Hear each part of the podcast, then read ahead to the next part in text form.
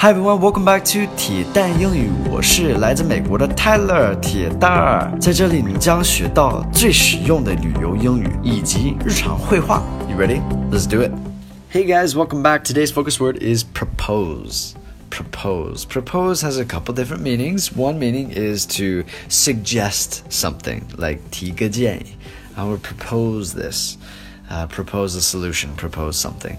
Another one is when you ask somebody to marry you. So 求婚的意思. So some American culture on this proposing to someone is that in America it's still really important. It's most often done as a surprise.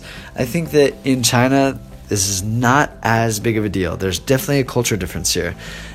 Some people here do it the way we do it, but I think that a lot of people here it's like 可能是领完证还去求婚。I don't know. It's very strange. Very different than America. Strange to me, not to you guys. That's that's that's my problem. uh, but anyway, it is different. So let's look at today's dialogue and uh, look at this proposal. Where are you guys off to this weekend? His family's vacation home at the beach. I have an inkling that he's going to propose. Okay, so where are you guys off to this weekend? So 你们本周末 where are you off to? 要去哪里? Alright, so off to. This is kind of like 口语化. His family's vacation home at the beach. Okay, so in America, if some family has, you know, maybe a little bit of money and they're able to buy a vacation home, that's what they'll do. Maybe at the beach, maybe at the mountain. Um, is there uh, like uh, 放假? 假期房子 like that. So you can take like a short weekend trip, that kind of thing.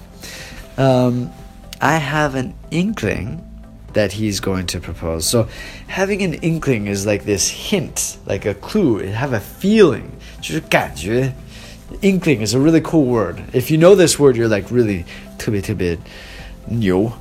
so try to remember this word um, that he's going to propose. So 就是感觉我有个感觉他要跟你求婚了。